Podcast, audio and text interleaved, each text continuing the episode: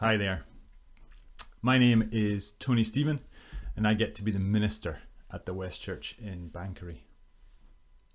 My son and I love playing football. We love watching football, going to see a football match. We actually love to invite people to come with us. The last time we were able to physically go, we invited some friends the morning of the game. And it was a bit tricky having done that because we did it on the spur of the moment. And then we had to say, actually, we need to go home and see if we can actually book you some seats near us before we could even let you know if you can go or not. So, so they had to wait until we could get it organised, just about an hour or so. And then thankfully, we did get it organised and they came and we all had a great time.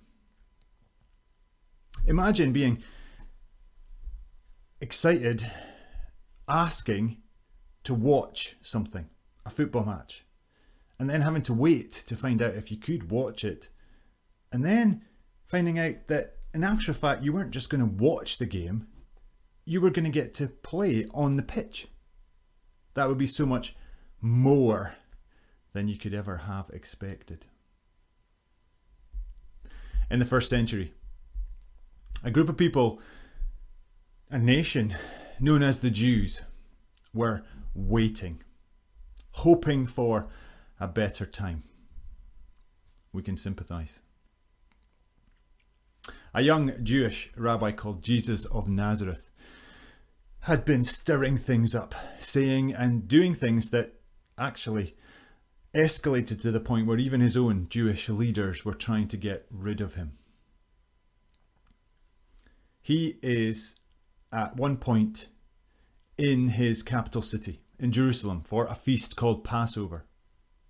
And a writer called John, or we call him John, tells us that there were Greeks coming to these, this festival, this feast.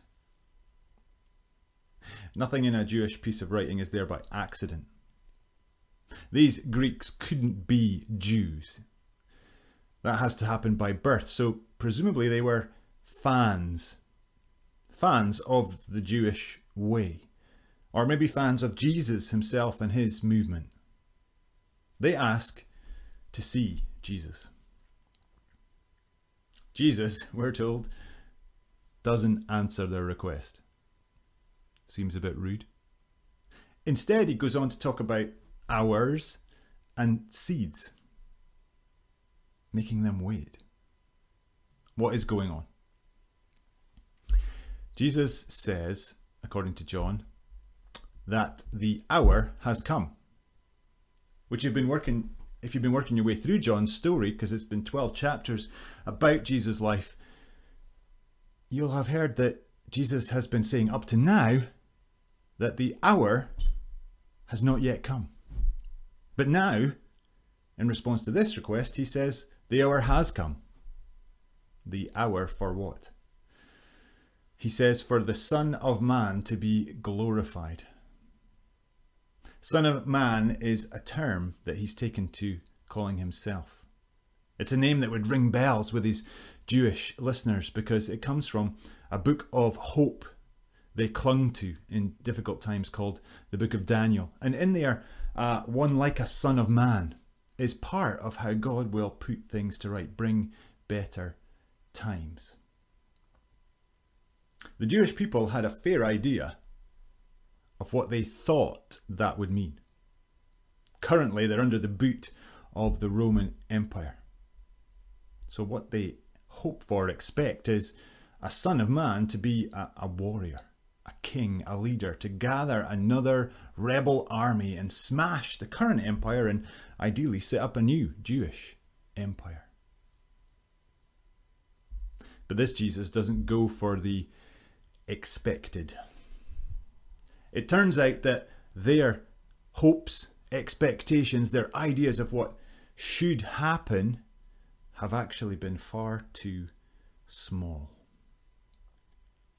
Jesus talks about seeds.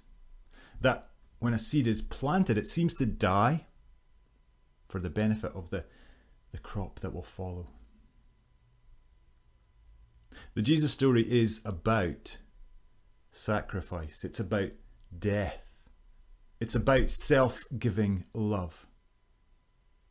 The hour that Jesus talks about seems to actually be about rejecting the stories, the expectations of the time.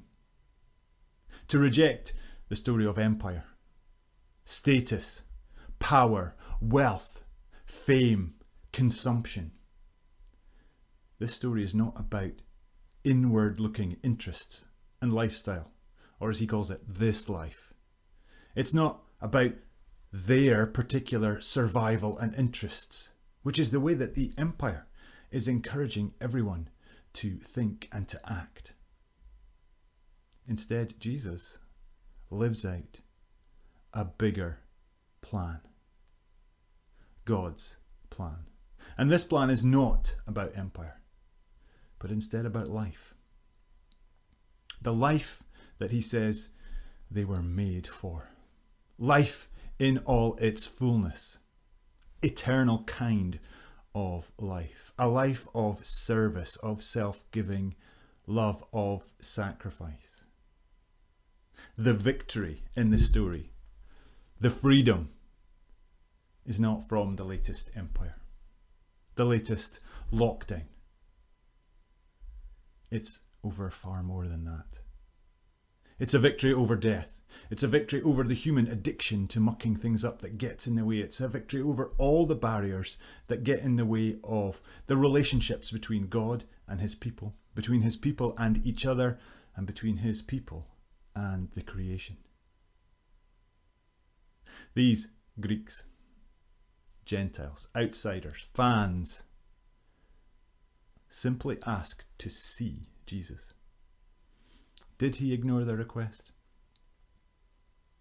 It seems to me that what this Jesus is saying and doing and living out in his life and his death and his resurrection means that there is good news. And the good news is that those Greeks, and in fact every outsider, gets to join in. To join in fully with what God is doing, to be who they were always made to be. So much more than they could ever have hoped for, to be partners in what God is doing. It's like asking just to watch and finding that you were always meant to join in.